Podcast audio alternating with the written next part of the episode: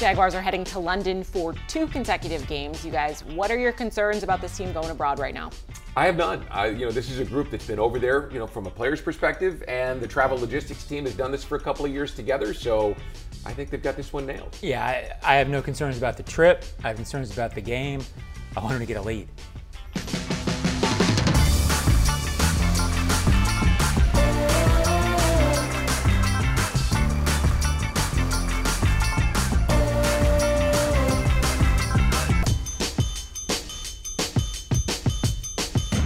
Welcome into Jags AM, presented by Fields Auto Group. It's Thursday, it's Travel Thursday. We're headed to London later on today, and I know they got everything down pat, but still going to be a change of scenery. Some of the players talked about it. We're going to get to that in big things. You guys, it's old hat for you. So are you excited to go for the week this time, or are you just kind of excited to see what the team can do? Uh, yeah, no, I am. I mean, I, I, enjoyed it. We went over there in uh, 2014 and, and spent the week, and, and I enjoyed it. Uh, I enjoyed being around our team, right?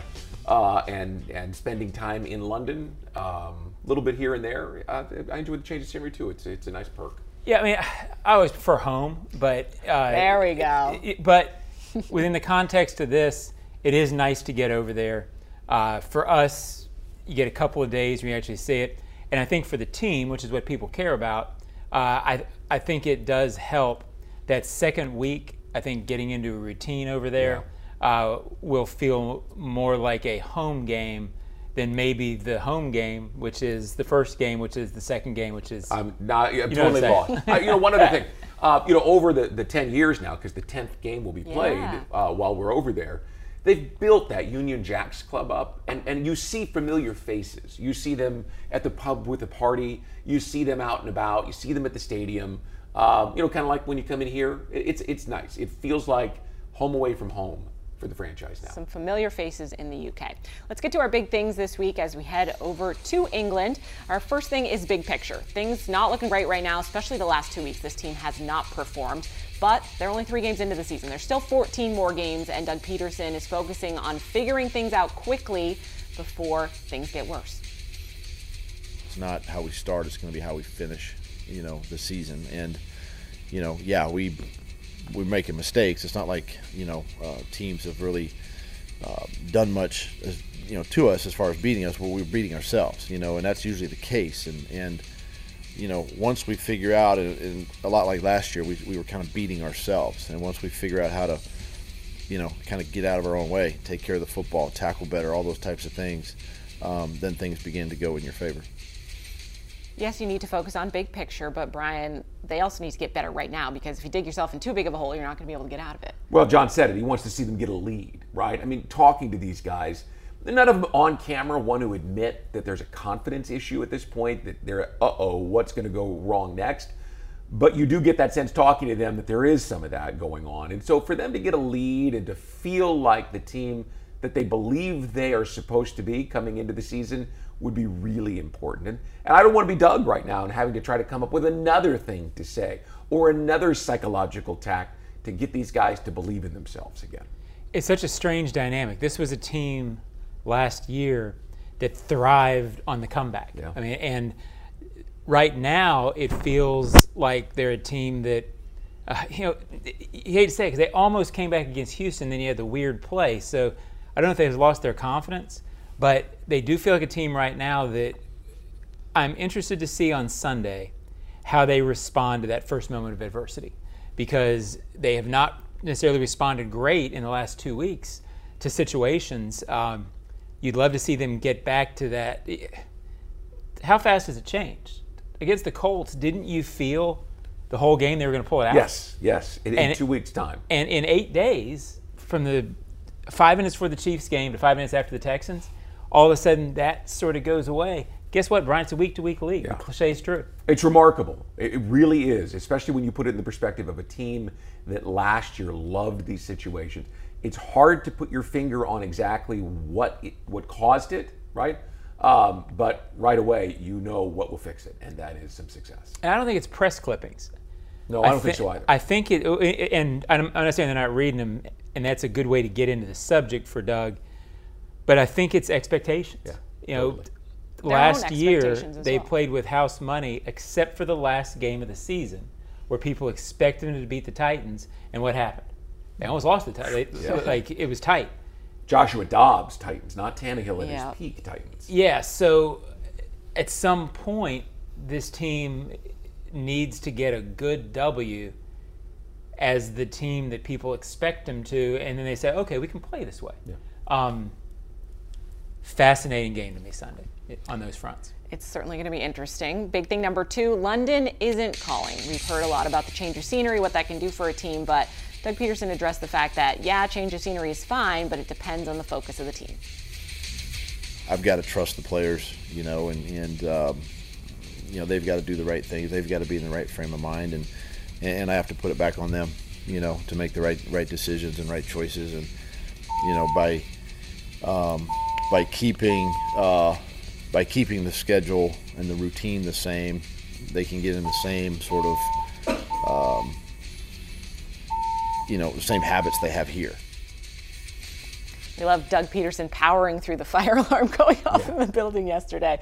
But what he says is true. Yeah, change of scenery is nice and lovely, but this is about them playing football and doing it in the game as well. Because at practice at this point, we don't even know if you can take much from it. It's more about what they're actually going to be able to execute. John, do you feel like that's true at this point? Can you hear much or see much at practice at this point? I'm not sure you can see much in practice. I'm not sure you can see much uh, during the press conferences.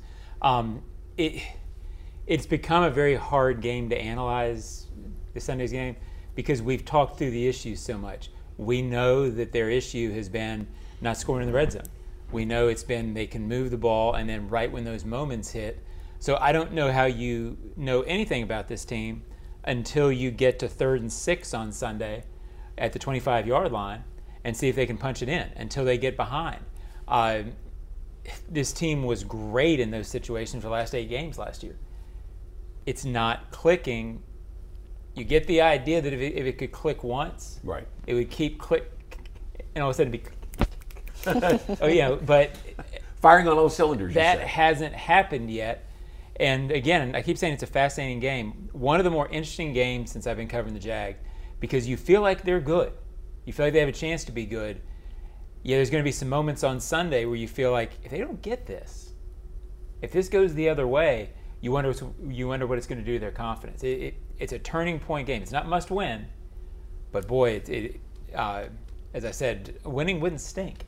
I spent some time yesterday in the locker room talking to Andre Cisco, mm-hmm. and he said they're talking to each other, right? Not in a negative way. Uh, they are talking in a realistic way about how to approach this. They're being honest with each other. He used the word transparent. They're all talking about where they are and what they're thinking so that together they can get through this. I, I get the sense that this week, when things go bad, at least on the defensive side of the ball, because that's where I spent a lot of my attention yesterday in the locker room, they're ready for it. They are ready to put their hand in the ground or to, to leap as high as they can and knock a pass away. They're not going to let a bad play or adversity get them off track. And sure one piece of hope. I'm going to give you some hope. Now. I was going to say, I hope you're right. I, I, I, hope uh, you're right. That yeah, sounds well, great. Well, you're going to give. Oh, it, it, means more coming from you. That's true. You well, don't give much. Obviously, yeah. um, but you're not a hopeful guy. They, when Doug kind of put a foot in their butt on Sunday, they came out and they played really well with a lot of energy in the first part of that third quarter and looked like the team you expected them to be. And then you had a weird play go against them. So maybe that's what it took, and maybe what we saw early in that third quarter, because my guess is the foot's been in the butt all week. Yeah. Mm. So I I gotta believe they come out with their hair on fire on Sunday, uh, and maybe that's what we'll see. They had dug such a hole on Sunday that one little bad thing went against them, and it was like, oh, okay, here we go again. So maybe that's uh, the ray of hope. Your hope was good. Coming from you, it's a little brighter because, well, it, you know, things are never bright.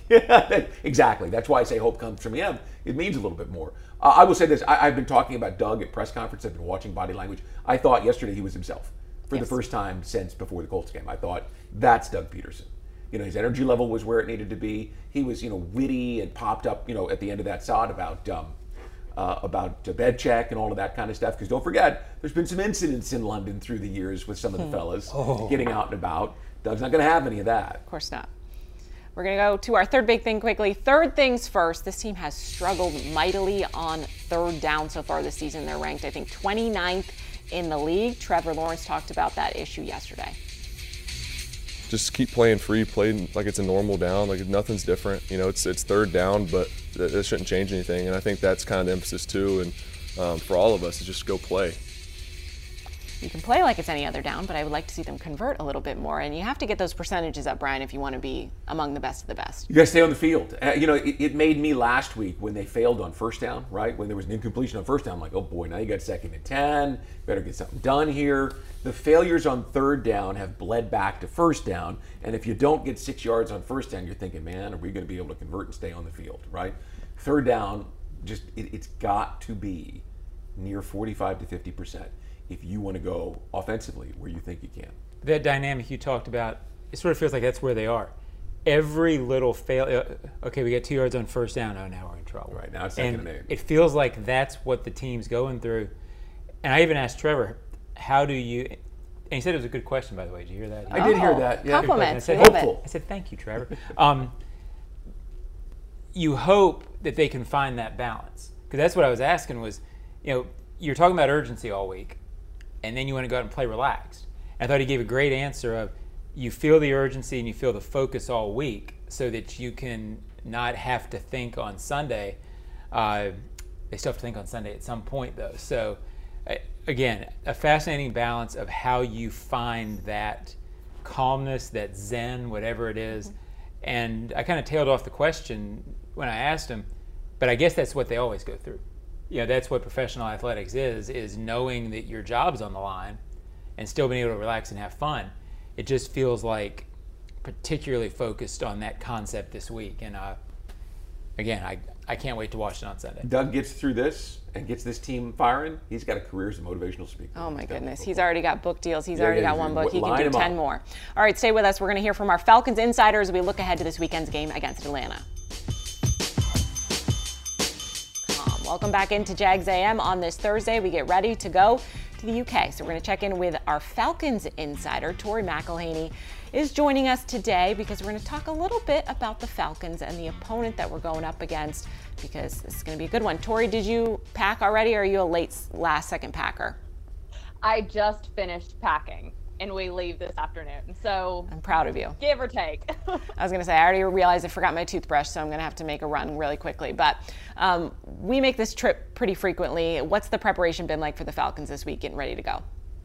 Well, we don't go to London as much as you guys do, but we have been in the last two years. We went in 2021, and so I think it's just kind of following a lot of the similar processes that they set up at that point. Now with a new team with a with a bunch of new guys who weren't on this team in 2021 who are kind of making this trip for either either the first or second time. So there's a little bit of everything going on. You guys were off to a really hot start, kind of ran into the Lions dead on last week. Where's their where's the team at? Where's the mentality at?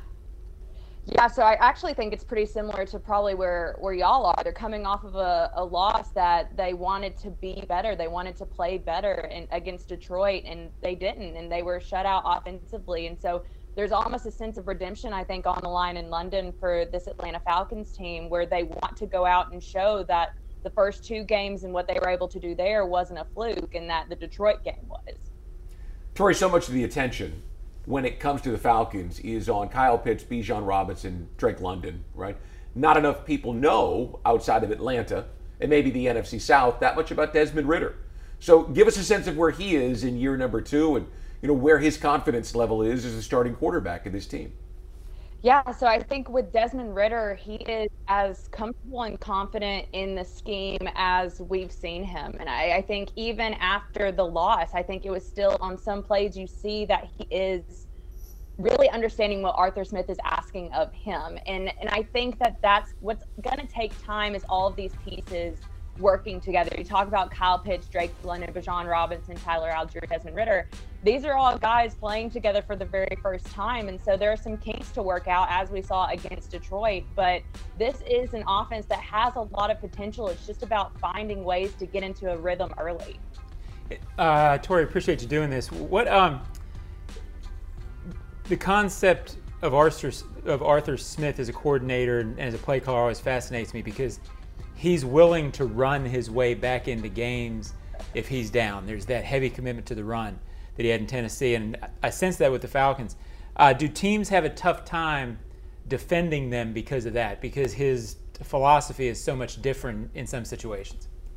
Yeah, I think so. I think what Detroit did well, though, is that they completely took away the run very early, and the Falcons were in a lot of long first and second, or second and third downs, and so they're kind of working behind the chains. And when you do that, you're in obvious passing down situations, and I think that's where the Falcons kind of got off kilter. But when the run game is going, as we've seen even last year and leading into this year, the Falcons can do some really dangerous things with Bijan Robinson, Tyler Allgeier, and potentially Cordarrelle Patterson, who may or may not have his 2023 debut in London. We're still kind of waiting on that. Tori, one more question before we get you out of here. The defense, you guys have so many new starters this year. A familiar face to us, Calais Campbell, of course, joining you guys. And you guys have really committed to that and played probably a lot better than maybe expectations. Have you been impressed with what you've seen on the defensive side of the ball so far? I really have been. You can really feel the money that was pumped into yeah. this defense with guys like Jessie Bates and Calais Campbell, Bud Dupree, David Onyemata, Kaden Elliss. I mean, I could go on and on. Jeff Okudah, who is working his way back into this starting lineup. So for this defense, they are kind of firing on all cylinders right now, even though they have some moments where, you know, there's some explosives given up, but for the most part, this is a defense that really turns it on, I think, when it matters most. And that's something that over the first three games of the season, that has been very evident to me that they get better as the game goes on. Very good. Should be a good one, Tori. We'll see you at Wembley on Sunday. Thanks for joining us. Awesome. Thanks, you guys.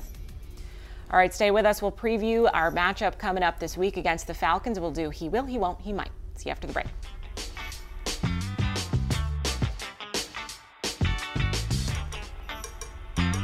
I don't know all the characters necessarily and, and all that, but I definitely I've, I've watched all of them.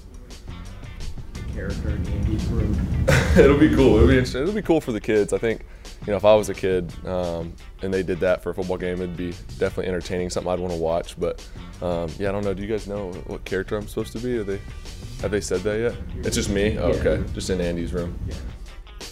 Trevor Lawrence talking about that Toy Story broadcast that they're going to do between the Falcons and the Jaguars. We talked a little bit about. It. I'm not entirely sure how it works. I'd imagine it's. I have no idea how it works. I'm very intrigued to see what it looks like. I I'm a fan of it. I, anybody you can get more involved, kids involved, whatever you have to do. I like the Nickelodeon games. I think that's kind of silly. My nephews really like that. So, more power to them. Have fun with it. Yeah, you got to capture the young audience, and it's not like you're going to keep watching the NFL on that right. medium as you right. get older. But if it gets kids fired up about it and they get interested, you know. Uh, hey, it, more power to him. Maybe it, Taylor Swift will do the same thing. Right? oh gosh, we can't do that. We don't have time. Oh no, yeah, Swift. I'm a Swifty all the way. Uh, I think I can name one song. Um, the interesting part is is that you know with phones and with the internet and everything, kids can be distracted away from the NFL, especially if their team isn't any good, mm-hmm. right? If the team that their parents follow isn't a good team.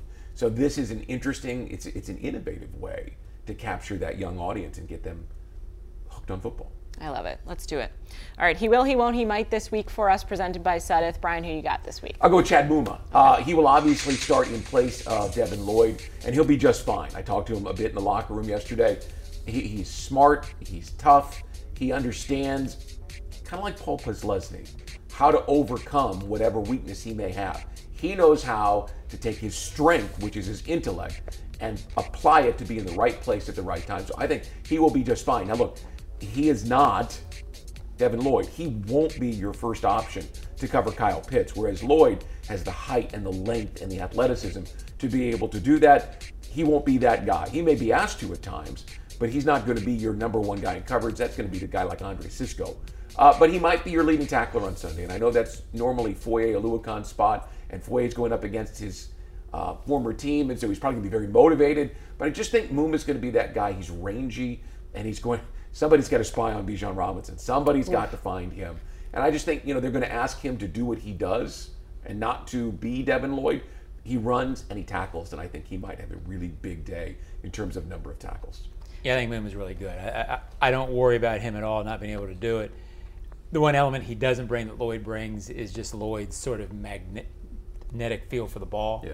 Uh, so I don't know that Moon is going to give you like the pick but he's not going to hurt you. No. And uh, he's he's faster than you think. Yeah. I, I went with uh, Travis Etienne, and I think it's the second time I've gone with him in this. He's um, been the MVP so far. Practically. Yeah, and, and, he will be good. He's he's been good every week, uh, which leads my quick. He won't like quick transition there.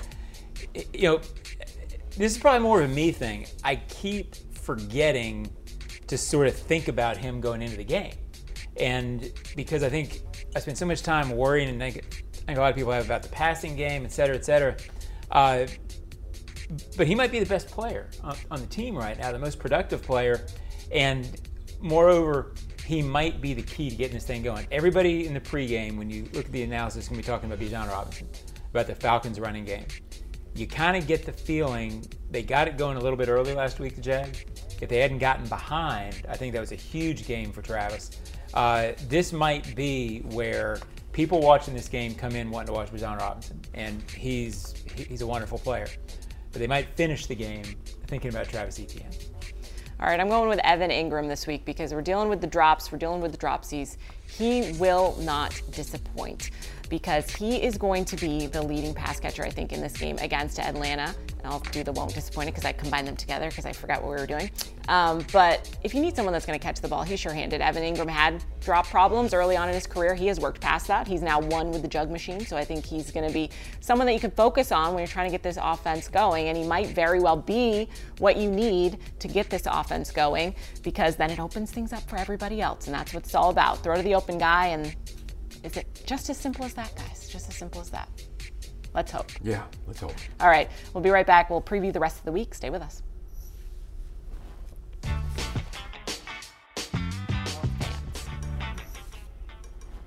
I think that's the biggest thing is when you're when you're thinking more than you're just reacting. That's it's hard to play, especially at this level. It's hard to play that way. So I think that's for all of us, you know, myself included, is just to continue to challenge yourself to do that and to prepare that way so when Sunday comes, you can let it go and not think. Um, so I think that's kind of the challenge for us this week, and I'm excited to see how we all respond.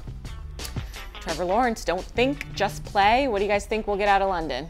One, I don't know. One and one? Yeah. I, I, I, I had a great feel for the uh, first game of the season. I don't have a feel uh, for the uh, no crystal ball. I looked last week. I, I, I, said I thought it would be a comfortable win over the Texans. I, I, didn't think that the Texans' offensive line or defensive line would be able to handle the Jaguars' fronts, and they did.